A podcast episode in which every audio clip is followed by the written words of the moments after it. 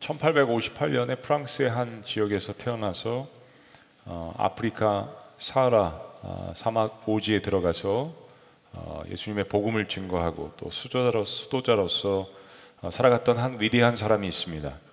어, 사하라의 불꽃이라는 시대 명작을 남긴 어, 샤를르 드 푸코라는 어, 사람입니다. 어, 이 푸코라는 분이 카톨릭 신자로 태어났는데 어려서부터 일찍 부모님을 어, 여인 탓에 세상에 또 유혹도 많이 받았고 그러면서 신앙을 아, 잃어버리게 됩니다. 그리고 육군 사관학교에 이제 입관을 했는데 당시에 프랑스가 이제 식민지로 아, 삼았던 북아프리카에서 반란이 일어나게 되는데 이 반란군 진압에 투입이 되게 됩니다. 뭐 프랑스의 눈으로 볼 때 반란군이죠. 그런데 전쟁을 치르면서 그 총뿌리를 사람들에게 계속되고 어, 또 살생을 해야 되고 전쟁의 그 참혹한 속에서 의미 없이 전쟁을 하고 사람을 죽이는 이런 과정들을 계속해서 경험을 하면서 다시 한번 두 번째 인생의 아주 깊은 회의 가운데 빠져들게 됩니다. 그리고 군인을 그만두고 장교 생활을 그만두고 스스로 방랑자가 되어서 그 북아프리카의 한 또 나라였던 모로코에 가서 인생을 탐험하게 됩니다. 근데 푸코는 거기서 전혀 예상하지 못했던 아주 충격적인 경험을 하게 됩니다. 그게 뭐냐면 어, 이슬람 교도들의 어떤 삶을 보고 그 진실한 신앙에 충격을 받게 되는데요. 비록 헛된 신을 믿는 이교도지만은 그들의 믿음과 삶이 일치되는 그러한 모습에 이 푸코는 엄청난 도전을 받습니다. 그리고 너무나도 역설적이고 아이러니하게도 그 이슬람 교도들에게 받은 그 충격 속에서 어려서 자신이 믿었던 그 하나님을 성경의 그 하나님을 다시 찾아내게 됩니다. 다시 신앙을 회복하는 계기가 됩니다. 그리고 푸코는 사제가 되기로 결심을 하고 사제 서품을 받고 다시 아프리카로 돌아가서 타말라셋이라는 지역, 또 베니아베스라는 이 지역을 중심으로 어, 무슬림들의 친구라는 그런 별명을 얻을 정도로 그들에게 다가가서 예수님의 복음을 증거하고 또 그들을 섬기다가 1916년 12월 1일 성탄절을 얼마 앞둔 그 시점에 여전히 복음을 증거하다가 그 지역에 있는 토착민에게 그 토착민이 쏜 총에 아, 총을 맞고 숨지기까지 정말 예수님을 닮은 사람으로서 노력하고 사는 것 때문에 20세기, 20, 19세기에 가장 중요한 사람 가운데 한 사람으로 그렇게 기억되어집니다. 푸코가 복음 증거자로서 또 인생을 방황했던 사람으로서 사람들에게 이런 유명한 질문을 던집니다. 하나님을 믿는 모든 그리스도인들에게 있어서 가장 어려운 질문은 무엇입니까? 어려운 일은 무엇입니까? 오늘 여러분들에게도 저에게도 이 질문이 던져집니다. 여러분이 당한 상, 상황과 삶의 context 속에서 하나님 믿는 그리스도인으로서 내가 그리스도인이라면 나의 삶 가운데서 가장 어려운 일은 무엇인가? 여러분 이 질문에 뭐라고 오늘 답변하시겠습니까? 푸커는 이렇게 답변을 합니다. 하나님을 믿는 그리스도인으로서 가장 어려운 일은 바로 하나님을 믿는 것이다. 실은 이게 말장난 같지만 푸코의 인생의 경험 가운데 나온 거죠. 프랑스 제국, 식민지, 그로 인한 전쟁, 살인, 신앙, 이교도 푸코는 그의 인생의 수많은 굴곡과 또 방황과 그 방황 가운데서 나온 회의 속에서 다시 한번 신앙을 되찾은 사람으로서 사람들에게 진지하게 신앙에 대한 질문을 던지고 스스로 깊이 생각해 볼 것을 도전했던 것입니다. 푸코는 프랑스가 카톨릭이기 때문에 어려서부터 이제 성당에 다녔잖아요. 우리 소위 말하는 모태 신앙이라고 할 수 있죠. 근데 굉장히 율법적이고 또 전통적이고 종교적인 사람이었던 그의 실은 자신의 그의 과거를 회상하면서 크리스찬들이 때로 중요한 상황에서 인생의 중요한 어떤 그 위기의 상황에서 세속적으로 처신을 하는 그런 일들을 보면서 두 가지 이유에서 이렇게 한다라고 지적을 합니다. 첫째는 결정적인 순간에 하나님께 초점을 맞추기보다는 자기 자신을 의지하는 것 때문이고 두 번째는 하나님보다는 내가 지금 맞이하고 있는 이 상황을 더 크게 보기 때문에 실은 세속적으로 결정을 하게 되는 것이라고 지적을 합니다. 작년과 올해 요한복음을 계속 강의하면서 가장 많이 강조했던 것 중에 하나는 바로 이 부분입니다. 결국 저와 여러분들이 우리가 추구하는 신앙의 실체라는 것은 인생의 고난이나 굉장히 중대하고 결정적인 순간에 과연 내가 무엇을 붙드느냐 그것이 신앙의 실체라고 말씀을 드렸습니다. 비록 고난이 올지라도 건강이 악화될지라도 재물이 떠날지라도 최악의 인생의 순간들을 만날지라도 오늘 예배 중간중간에 그런 분들을 안수기도를 했습니다. 여전히 하나님을 붙들고 계신 오히려 어떤 분들은 신앙이 더 하나님 앞에서 강해지고 친밀해지는 그런 모습들을 보았습니다. 나는 과연 그런 상황들 속에서 무엇을 붙들고 바라보고 있느냐가 실은 신앙의 실체가 아니겠습니까? 우리의 신앙이 시험 때 오르는 순간이 반드시 있습니다. 우리의 사랑이 흔들리는 순간들이 옵니다. 이게 중요한 게 고난을 통과해 본 적이 없는 사랑은 그 실체가 언제든지 사라질 수 있습니다. 검증되지 않은 신앙 언제든지 배신하고 배반할 수 있습니다. 제자들에게 찾아왔던 그들의 신앙을 테스트하는 가장 큰 위기는 바로 어떤 다른 것이 아닌 내가 사랑하는 그 예수 그리스도께서 십자가에 못 박히신 그 사건이었습니다.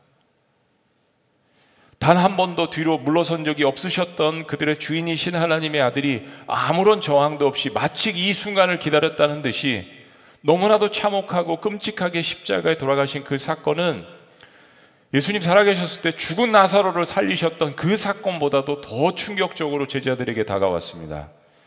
사랑하는 여러분, 죽음은 실제 현상입니다. 그래서 내가 가까운 어떤 한 사람이나 지인이나 사랑하는 가족의 죽음을 목도하면서도 삶의 의미를 깨닫지 못한다면 저는 그 사람은 소망이 없다라고 생각합니다. 왜냐하면 나도 언젠가는 가까운 시기에 반드시 똑같이 그 죽음을 맞이할 것이고 나도 그 관 속에 들어갈 것이기 때문입니다. 그 가까운 사랑하는 사람의 그 누군가의 죽음은 지금의 나를 변화시킬 수 있고 지금의 나를 깨우칠 수 있는 죽음이기 때문입니다. 그런데 누구보다도 가까운 곳에서 예수님과 동고동락했던 제자들은 예수님의 죽음을 통해서 자신들의 인생을 뒤돌아보지 못했습니다. 십자가의 형벌이 주는 두려움과 공포에만 초점을 맞추다 보니까 다시 살아난다고 하셨던 예수님의 반복된 이 말씀을 기억하지 못했습니다. 죽음의 현상에만 초점을 맞추다 보니까 예수님께서 일으키셨던 놀라운 기적들과 하늘의 권세와 특별히 때마다 심하다 주셨던 그 약속의 은혜 말씀들을 다 잊어버린 것입니다. 바로 샤를르 드푸코가 지적한 연약한 연약한 신앙인들의 모습입니다. 그런데 이 일곱 귀신 들렸던 막달라 마리아 사회에서 배제되고 버림받고 가장 소외된 그러한 대표적인 인물 가운데 하나인 막달라 마리아는 가장 먼저 예수님의 무덤을 찾아갑니다. 내가 주님께 받은 사랑이 많다라고 생각을 한 거죠. 나 같은 사람에게 주님께서 찾아오셨다라는 그 은혜를 잊어버릴 수 없는 마음 가운데 막달라 마리아는 그 무덤을 찾아가서 부활하신 주님을 첫 번째로 만나는 놀라운 영광을 누리게 됩니다. 그리고 그녀는 예수님의 말씀, 가서 내 형제들에게 내가 살아난 이 부활의 소식을 전하라. 이 말씀에 따라서 즉시 형제들에게 달려갑니다. 바로 부활하신 예수님께 인류 역사상 가장 첫 번째로 받은 사명 막달라 마리아가 맡았습니다. 막달라 마리아는 분명 이렇게 외쳤을 것입니다. 형제들이여, 예수님께서 당신들을 형제들이라고 부르셨습니다.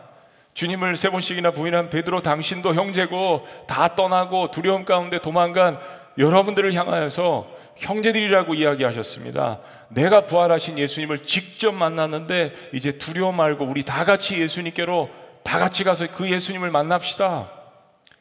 근데 누가 본 말씀해 보면 모든 제자들이 이 막달라 마리아와 몇몇 여인들이 이야기하는 이 이야기를 허탄하게 어이없이 생각했다라고 그렇게 기록을 합니다. 믿지 않았다라는 거죠.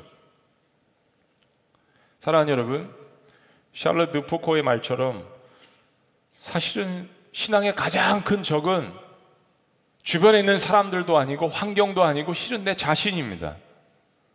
아직 구도자라서 내가 아직 하나님을 모르고 예수님을 몰라서 예수님을 믿어가는 하나님을 믿어가는 이 과정 이라면 아직 예수님을 안 만났다면 하나님도 이해하실 거예요. 예수님도 이해하실 겁니다. 그런데 문제는 예수님의 제자들은 예수님 가장 가까이에 있었던 형제들, 실은 가족들입니다.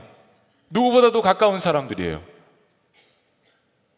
근데 그들은 부활에 대해서 확신하며 목소리를 높여가며 증언하는 이 여인들의 말을 전혀 믿지 않았습니다. 왜 그럴까요?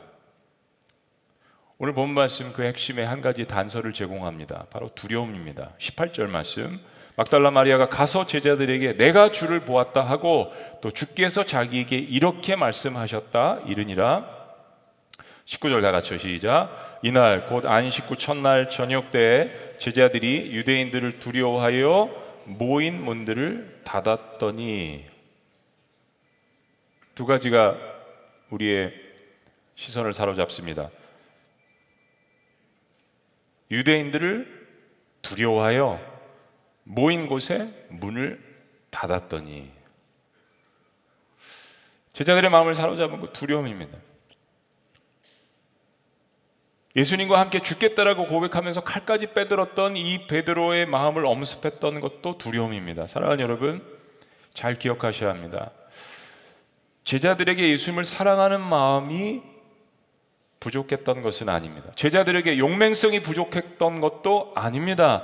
예수님께서 십자가 고난을 이야기하셨을 때요. 베드로뿐만이 아니라 실은 마태복음 마가복음의 말씀의 기록을 보면 실은 모든 제자들이 다 죽을 것을 각오했습니다. 다 같이 야 예수님 죽으러 가신단다. 우리도 다 같이 죽으러 가자. 이게 베드로만의 고백이 아니었다는 이야기입니다. 제자들이 뭐 기본 신앙이 없어서 세가족 반을 안 해서 목자 훈련을 안 받아서 사랑이 없어서 용맹성이 부족해서 도망가고 예수님을 베드로가 세 번씩이나 부인하는 것이 아니란 이야기입니다. 십자가형이 그만큼 끔찍했고 그 죽음의 실제를 똑똑히 눈으로 목격했기 때문입니다. 그리고 그들의 마음을 사로잡은 것은 어떤 다른 것이 아닌 두려움이었습니다. 이 두려움은 우리의 모든 생각과 이성을 마비시킵니다. 그리고 그들의 신앙을 하나하나씩 갉아먹기 시작했습니다. 받았던 은혜도, 약속의 말씀도, 뭐 사랑도 제자들이 주님을 사랑하지 않았던 것이 아니라 그들이 처한 상황을 그들이 믿는 하나님보다 더 크게 그렇게 생각하고 그렇게 믿고 그렇게 간주하고 그렇게 이야기하고 그렇게 삶을 생각했던 것입니다. 하나님, 제 상황이요. 모든 사람들의 인생 가운데 최악입니다. 하나님, 제가 인생에 제일 억울합니다. 하나님, 제가 제일 가난합니다. 하나님, 제가 제일 많이 버림받은 사람인 거 아시, 죠 하나님, 저처럼 많이 외면당하고 저처럼 상처가 많은 사람 하나님 보셨어요? 이 고백을 하려면 이건 막달라 마리아의 고백이어야 합니다. 그런데 막달라 마리아는 가장 먼저 주님을 찾아갔습니다. 사랑하는 여러분, 하나님께서 우리의 아픔을 아십니다. 그래야 전능하신 하나님이죠. 우리의 상황을 아십니다. 그런데 이런 고백이 문제는 계속 되다 보면 이 고백 속에는 결국 내가 그리고 내가 당한 상황이 내가 믿는 하나님보다 더 큽니다. 라는 고백을 지속적으로 하고 있는 겁니다. 그러면 이 문제를 누가 해결할 것입니까? 하나님, 하나님보다 내가 더 크고요. 내 생각과 판단이 더 크고요. 내가 지금 당하고 마주하고 있는 상황이 하나님보다 더 크네요. 라고 고백을 한다면, 이거 누가 문제를 해결하라고 이야기하는 겁니까? 어떤 결과가 벌어질까요? 하나님께서 내 문제를 해결해 주지 못하시는 분으로 판단할 때 내 마음 가운데 드는 것은 두려움입니다. 회의가 들기 시작합니다. 염세주의로 발전하기 시작합니다. 공포가 생기기 시작합니다. 제자들은 아무것도 하지 못하고 유대인들의 눈을 피해 어느 한 집에 문을 걸어 잠그고 숨어 있습니다. 예수님 살아계실 때 예수님께서 권능을 보여주실 때는 주변에 아무도 보이지 않고 너 좌의정할래? 나 우의정할게 라고 하며 기세 등등해서 예수님 뒤를 졸졸 따라다녔던 제자들이 지금은 유대인들의 눈을 피해서 한 은신처에 다 같이 모여서 문을 걸어 잠고 있습니다. 예수님의 부활을 목격한 시스터들의 자매들의 그 이야기도 듣지 않고 있습니다. 근데 그때 예수님께서 제자들의 이 은신처를 찾아오십니다. 19절 우리 중반부부터요. 제자들이 유대인들을 두려워하여 모인 곳에 문들을 닫았더니 문 하나가 아닙니다. 문들을 다 굳게 잠갔다는 이야기예요. 그런데 예수께서 오사 말씀 이상하지 않으세요? 예수께서 오사 가운데 서서 이르시되 너에게 평강이 있을지어다. 여러분 무슨 이야기입니까? 이 말이 26절에도 반복이 됩니다. 두 번째 예수님이 나타나실 때도 예수님께서 벽을 그냥 통과하셔서 쓱 들어오셨다는 이야기죠. 안에서 제자들이 알고 인지하고 예수님 오셨어. 뭐 그래가지고 문을 열은 사건이 아니지 않습니까? 그리고 벽을 통과해서 쓱 그 집안으로 가운데로 들어오셨습니다. 인간이라면 물리적으로 불가능한 일을 보여주신 것입니다. 그래야 부활이죠. 그래야 하나님이시죠. 우리는 어떤 하나님을 믿고 있습니까? 그리고 부활하신 주님께서 제자들에게 들려주신 이 첫 번째 말씀을 주시하셔야 합니다. 형제들이여 너희에게 평강이 있을지어다. 두려움 가운데 있는 회의 가운데 있는 의심 가운데 있는 좌절 가운데 있는 그 모든 것들이 그들의 삶을 좀먹고 있는 그 마음 한복판에 주님께서 첫 번째로 던지신 이 말씀 바로 예수님께서 돌아가시기 전에 주의 만찬 하시고 제자들에게 말씀하신 거. 이 세상이 줄 수 없는, 이 세상이 감당할 수 없는 하늘로부터 내려오는 그 평강을 너에게 줄 것이다. 주님은 그 약속대로 의심과 공포와 두려움에 쌓여 있는 제자들에게 첫 번째로 찾아오셔서 이 말씀을 던져 주셨습니다. 너희에게 평강이 있을지어다. My brothers, peace be with you. 평강. 그리고 예수님은 자신의 몸을 제자들에게 보이십니다. 20절 말씀. 다 같이 시작. 이 말씀을 하시고 손과 옆구리를 보이시니 제자들이 주를 보고 기뻐하더라. 초대교회 이단 중에 하나인 마르키온이 주장한 가연설이 있습니다. 도세티즘. 예수님은 이 땅에 육신의 몸을 입고 오신 것이 아니라 실은 다 환상이다. 돌아다니신 거, 십자가에 돌아가신 거, 부활하신 거, 이거 다 그냥 보는 환상이다. 라고 주장을 했습니다. 이게 초대교회 가장 강력한 이단, 영지주의가 됐습니다. 지금도 영지주의가 존재합니다. 근데 사랑하는 여러분, 그러면 우리가 무엇에 감동하고 무엇 때문에 울고 무엇 때문에 그런 예수님을 사랑해야 한다는 이야기입니까? 성경이 그렇게 가르칩니까? 아니지 않습니까? 예수님께서 십자가에서 부활하셔서 그 부활하신 몸을 그대로 이끌고 나오셔서 그 상처를 제자들에게 다 보여주십니다. 가연설이 아니란 이야기죠. 실제로 우리의 삶의 고통과 고난과 죄를 짊어지고 가신 그 주님께서 제자들 가운데 한복판에 나타나셨다는 이야기입니다. 제자들은 드디어 그 주님을 만났습니다. 그리고 육신의 몸도 그대로 보여주십니다. 제자들은 부활하신 그 주님을 다시 만난 순간 주를 보고 기뻐했다라고 성경에 기록합니다. 기뻐했다라고 기록합니다. 그렇습니다. 저와 여러분들의 삶 속에 만나는 크고 작은 고난과 두려움 속에서 그것을 해결하는 단 한 가지의 방법은 부활하신 그 예수 그리스도를 다시 만나는 것입니다. 그래야 마음의 의심과 두려움과 회의가 사라지는 것입니다. 막달라 마리아도 내가 주님을 만났다라고 고백하지 않습니까? 제자들도 주님을 만나고 보고 그들의 마음 가운데 평안이 넘쳐났다라고 기쁨이 넘쳐났다라고 성경은 기록합니다. 자, 그런데 여기에 딱 한 사람이 남아 있습니다. 예수님께서 제자들의 은신처를 찾아오셨을 때 그때 그 시간에 거기에 있지 않았던 한 사람 말입니다. 현장 예배에 안 나왔던 그 한 사람 빨리 나오세요. 놓치실 수 있어요. 바로 디두모 도마입니다. 자, 24절 말씀 다 같이 시작. 열두 제자 중에 하나로서 디모 디두모라 불리우는 도마는 예수께서 오셨을 때 함께 있지 아니한지라. 다른 제자들이 그 자리에 있지 않았던 이 도마를 찾아가서 예수님께서 다시 부활하셨다라고 증언합니다. 도대체 믿지 않았던 그 제자들이잖아요. 똑같이 그 막달라 마리아가 이야기했을 때 믿지 않았던 그 제자들이 이제 동시에 다 같이 거품을 물고 베드로, 야고보, 요한 다 친구들이에요. 형제들입니다. 도마를 설득합니다. 야, 우리가 봤어. 우리가 봤어. 우리 말을 믿어야 해. 그런데도 도마는 이렇게 대답합니다. 자, 다 같이 25절 말씀 다시 시작. 다른 제자들이 그에게 이르되 우리가 주를 보았노라 하니 도마가 이르되 내가 그의 손에 못자국을 보며 내 손가락을 그 못자국에 넣으며 내 손을 그 옆구리에 넣어보지 않고는 믿지 아니하겠노라. 사랑하는 여러분, 대단한 선언입니다. 실은 저와 여러분들의 고백이 아닙니까? 도마의 별명이 의심 많은 제자인 거 맞습니다.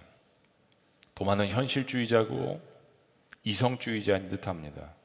한 번은 예수님께서 죄 만찬을 하시고 이제 주님께서 가시는 그 길에 대해서 삶과 죽음, 부활, 영생 그리고 천국에 가는 그 길에 대해서 이야기를 하시면서 내가 너희를 위해서 천국에 집을 마련할 거야. 그리고 내가 가는 그 길을 너희가 알리라.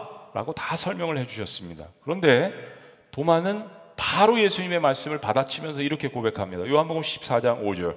다시 자 도마가 이르되 주여 주께서 어디로 가시는지 우리가 알지 못하거늘 그 길을 어찌 알겠사옵나이까 다 설명해 주셨습니다. 어느 누구도 질문하지 않는데 도마가 질문합니다. 의심이 많은 겁니다. 우울질적인 기준이 있는 거예요. MBTI 하면 꼭 이런 사람이 나옵니다. 다 가르쳐 주고 다 설명을 했는데 또 묻습니다. 근데 실은 사랑하는 여러분, 도마가 이 질문을 하지 않았다면 우리는 그 유명한 예수님께서 선언하신 요한복음 14장 6절의 구원에 관한 이 말씀을 듣지 못했을 수도 있습니다. 도마야, 내가 곧 길이고 진리고 생명이다. 나로 말미암아야만 그 천국의 영생에 내 아버지께 갈 수 있는 거다. 그렇습니다. 그 전에 요한복음 11장 말씀을 보면 예수님과 가까웠고 사랑했던 친구 나사로가 죽어갑니다. 아니 운명을 합니다. 그리고 예수님께서 살리러 가자고 잠든 나사로를 깨우러 가자고 막 이야기를 하세요. 근데 그때 한 사람이 또 등장합니다. 도마입니다. 그래서 도마가 이런 얘기를 합니다. 우리도 다 죽으러 가자. 이건 아직 아닙니다. 때가 아니에요. 근데 어느 누구도 이야기를 하지 않는데 도마만 유일하게 이야기를 합니다. 이거 너무 생뚱맞잖아. 지금 죽은 사람을 살리러 가신다라고 이야기하는데 도마는 주님과 함께 죽으러 간다라고 이야기합니다. 여러분 왜 그런지 아세요?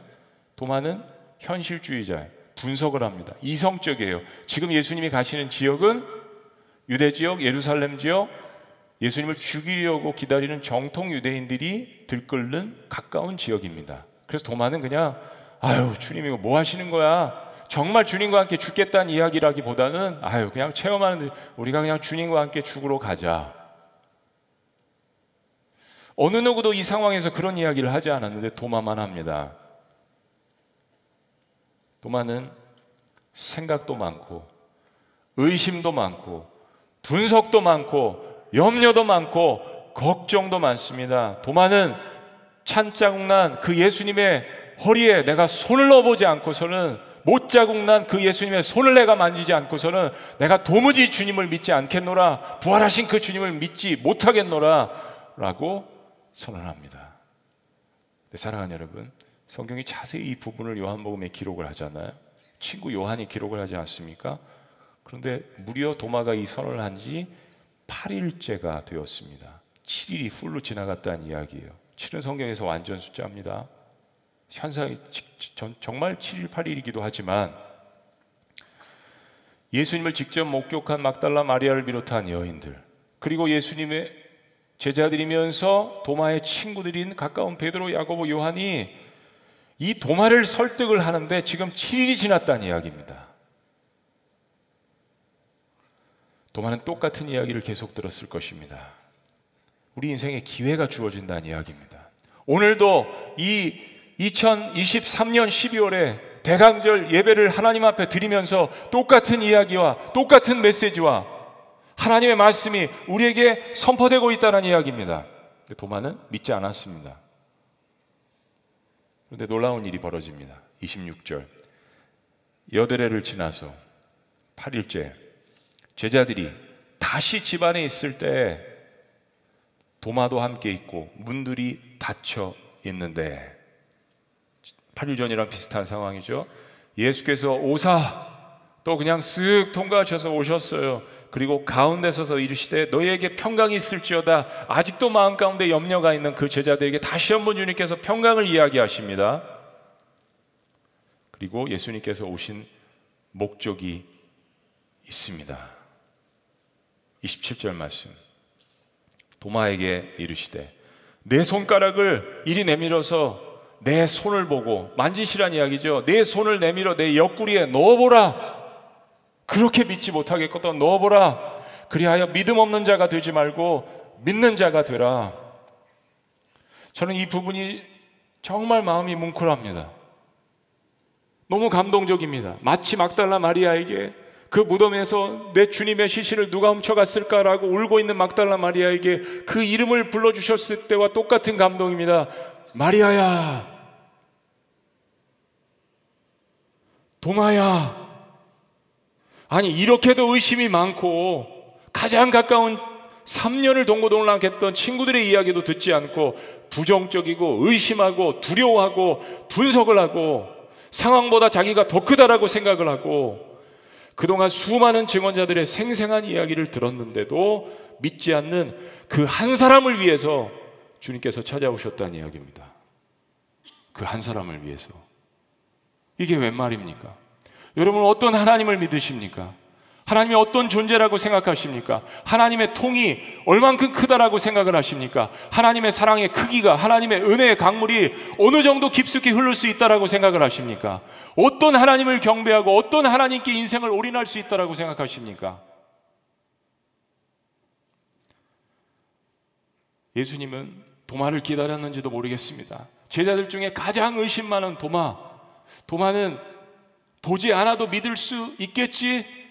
어쩌면 주님께서 모든 제자들에게 보이시고 도마는 선택하셨는지도 몰라요. 기다리셨는지도 모릅니다.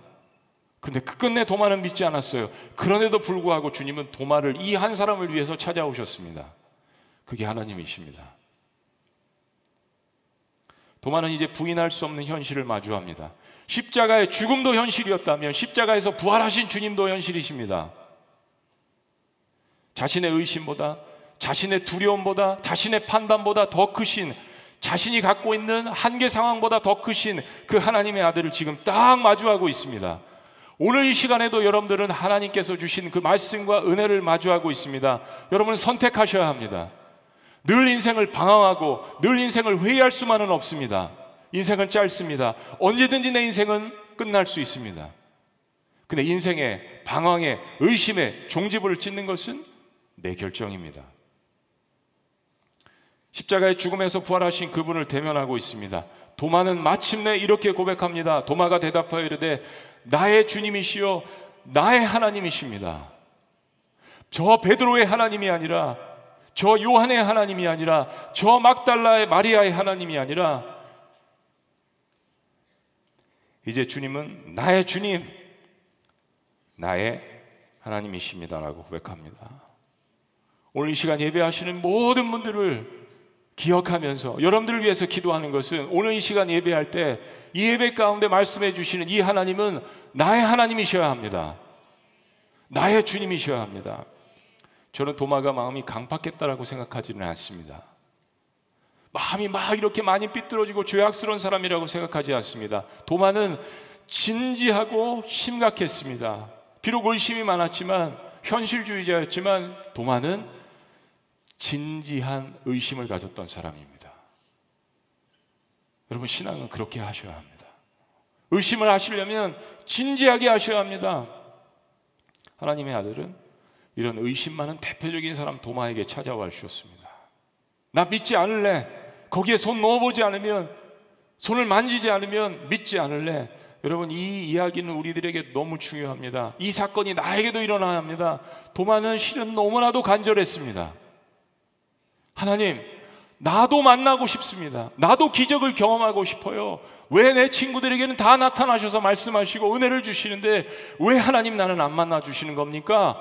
라는 인생의 사생 결단이 있어야 주님을 만날 것 아닙니까? 우리가 종교적으로 이렇게 계속 예배를 드린다면, 율법적으로만 살아간다면, 계속 의심하고 신앙을 부여하지 않고 한계상을 만나면 또 세속적으로 결정하는 그러한 신앙 가운데 있다면 왜 우리가 예배하고 헌신하고 하나님을 섬길 것입니까? 인생이 너무나도 짧은데요. 사랑하는 여러분, 우리는 2000년 전 베들레헴 마국간에 있지 않았습니다.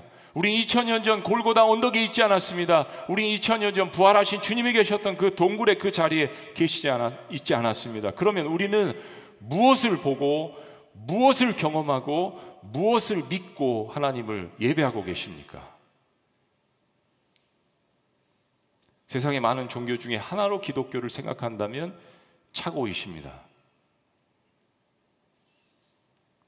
아니면 도마와 같이 비록 의심은 많지만 간절한 마음으로 오늘도 하나님을 만나기를 원하는 마음으로 이 자리에 계십니까? 예수님께서 마지막으로 한 말씀을 도마와 같은 우리 세대에게 던져주십니다. 예수께서 이르시되 너는 나를 본고로 믿느냐 보지 못하고 믿는 자들은 복되도다 하시니라. 샬롯트 부코는 전쟁의 충격과 그가 총뿌리를 겨누었던 무슬림들의 그 진정성 있는 신앙의 도전을 받습니다. 야, 저 헛된 신을 믿으면서도 저렇게 그걸 믿고 삶에 적용을 하고 순종을 하고 순복을 하고 저렇게 살아가는데 나는 살아계신 하나님을 믿는다고 하면서 내 삶은 이게 뭔가 그리고 자신의 신앙의 실체를 발견하고 1886년 회심하게 됩니다. 그런데도 푸코의 마음속에는 도마처럼 더 깊은 체험을 하기를 원하며 의심 많은 간절함이 있었습니다. 그리고 그를 멘토링했던 위블랭이라는 신부가 도마 푸코에게 성지 순례를 권하게 됩니다. 예수님의 행적을 보러 간 푸코 여러 예수님께서 다니셨던 그 행적지를 보던 가운데 거기서 인생의 가장 큰 경험을 하는 장소를 방문하게 됩니다. 바로 나사렛입니다. 예수님께서 공생의 사역을 시작하시기 전 소년 시절을 보내셨던 그 나사렛. 그리고 거기서 인생의 가장 큰 충격을 받습니다. 다 알고 있는 이야기, 다 성경에서 보는 이야기, 자기가 가르치는 이야기. 그러나 자신이 믿는 하나님의 아들이 유대 사회에서 가장 낮고 천한 것으로 치부하는 나사렛에서 무슨 선한 것이 나겠느냐라는 속담이 있을 정도의 그 나사렛 지역에서 마들렘 베들레헴 마국간에서 한낱 목수의 아들로 태어나셔서 본격적으로 사역을 시작하시기 전에 겸손히 숨어 지내시면서 목수로서의 자신의 삶을 살아가셨던 이 이야기에 엄청난 충격을 받습니다. 부코는 하나님의 아들이시지만 그렇게 겸손한 모습으로 이 땅에 오시고 그렇게 겸손한 모습으로 살아가시고 그렇게 겸손한 모습으로 나를 위해서 십자가에 돌아가셨다가 부활하신 그 주님을 다시 한번 만나며 자신의 일생을 다 주님 앞에 헌신하게 됩니다. 사하라의 불꽃에 서론에 푸코에 대한 글이 이렇게 묘사됩니다. 푸코의 방황의 여정이 길어질수록 자신 안에 무엇으로도 채워지지 않는 엄청난 구멍이 뚫려 있는 것을 느꼈고 그 구멍을 찾아 들어 가다가 어느 날 갑자기 그 깊은 곳에서 하나님께서 자기를 기다리고 계시다라는 것을 발견하였습니다. 그때부터 그는 하나님의 사람으로 새롭게 태어났고 하나님께 몰입되었습니다. 하나님의 포로가 된 그는 이 사로잡힌 신분을 더없이 행복해 했습니다. 그러나 그의 유일한 고민은 하나님의 이 존재를 드러내는 이 주님의 예배 가운데 앉아서 늘 거기서만 경배를 드리고 그분과 대화를 나눌 것인가 혹은 자신이 가지 않으면 아무도 예수님을 알려줄 수 없는 저 사하라 한복판의 사막의 오지의 원민, 원, 원주민들에게 가서 그리고 거기 주둔해 있는 군인들에게 예배를 드려주고 그리스도의 사랑을 전해주기 위해서 자신의 이 표현입니다. 은둔처를 떠날 것인가 하는 것이었습니다. 그렇습니다. 제자들은 두려움과 의심에 갇혀서 그들의 은신처에만 갇혀 있었습니다. 푸코 역시 마찬가지죠. 주님을 안 만났다는 이야기가 아닙니다. 그는 결단을 내려 이미 세속화가 시작되고 하나님을 잃어가는 프랑스의 문명 사회를 떠나 고대나 다름없이 원시적 삶을 살고 있는 사하라 사막 원주민들 가운데 자리 잡았습니다. 그들의 가난하고 단순한 삶을 함께 나누는 가운데 이 대목이 중요합니다. 성소가 아니라 성당이 아니라 교회가 아니라 프랑스 현대 사회가 아니라 바로 그 사하라 사막 한복판에서 주님께서 그들 영혼을 위해서 사랑하고 계시다는 사실 가운데 더욱더 하나님을 깊이 만났다라는 이야기입니다. 사랑하는 여러분, 언제까지 방황하실 겁니까? 언제까지 의심하실 것입니까? 세상에 돈에도 성공에도 물질에도 내 의심을 부여할 수 있다면 어떤 것도 나를 위해서 희생하지 않은 그런 것들의 의심, 그런 것들의 믿음을 부여할 수 있다면 오늘 나를 위해서 십자가에 희생하시고 나에게 오셔서 도마야, 마리아야, 베드로야 라고 우리의 이름을 불러주시며 나를 위해서 부활하신 나의 모든 것을 짊어지신 그 하나님 앞에 인생의 종지부를 찍고 주님 저의 인생을 주님 앞에 드리기를 원합니다. 그리고 저도 주님을 섬기면서 아직 주님을 모르고 있는 사람들에게 가서 이 복음을 증거하며 사랑하고 살겠습니다. 라고 고백하시는 저와 여러분들이 되시기를 주의 이름으로 축복합니다. 기도하시겠습니다.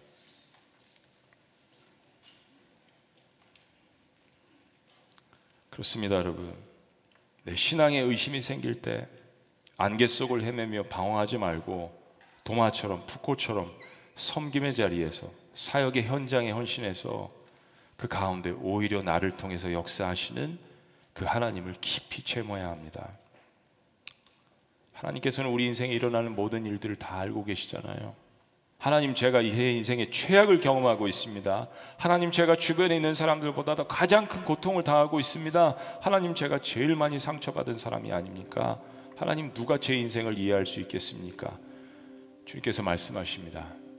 그래서 내가 너를 위해서 십자가에 죽지 않았느냐? 도마야, 내 손을 내 창자국 난 허리에 넣어 보아라. 도마야, 내 못자국 난 손을 만져 보아라. 여러분 실은 그 손은 육신이 아니라 우리의 마음입니다.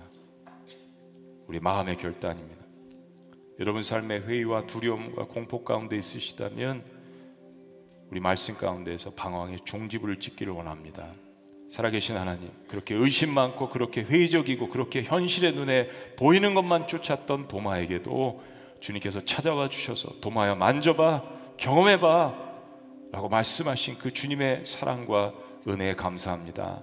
살아계신 하나님, 하나님을 경배하고 하나님을 믿는다고 하는 저희들에게 있어서 인생 가운데 가장 어려운 일이 있다면 하나님을 믿는 일이 아니라 주님을 온전하게 사랑하고 주님을 어떻게 하면 섬길까? 이 주님의 말씀을 어떻게 사람들에게 나눌까? 이것이 우리 인생의 가장 큰 깊은 고민이 될 수 있도록 축복하여 주시옵소서. 이 땅에 나를 위해서 베들레 마국간에 오시고 천한 곳 나사렛에서 자라시며 비참한 곳 버려진 곳 십자가에서 죽으셨다가 나를 위해서 부활하신 놀라우신 이름 나의 주 예수 그리스도 이름으로 축복하고 기도합니다. 아멘. 우리 자리에서 다 같이 일어나시겠습니다. 그런 마음으로 주님 앞에 이 찬양 고백합니다. 아침 안개 눈 앞가리들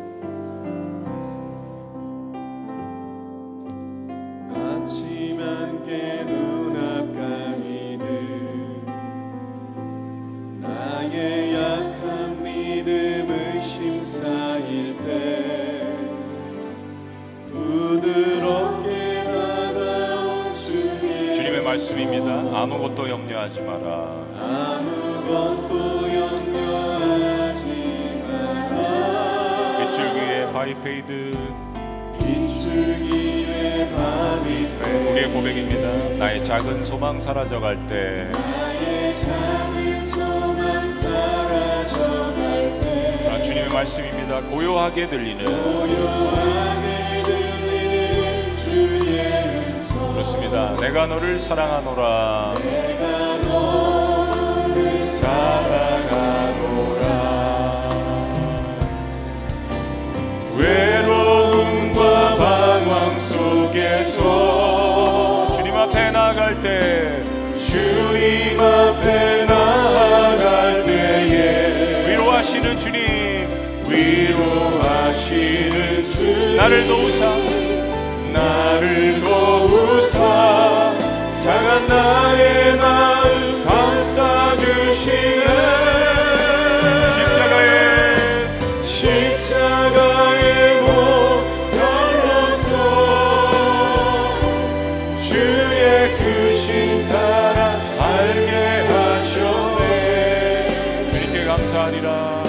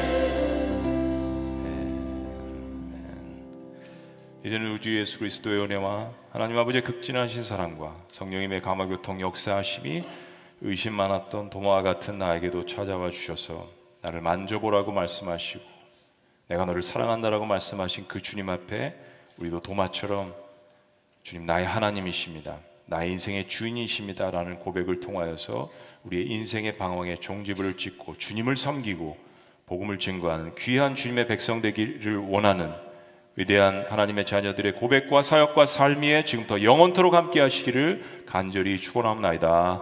아멘.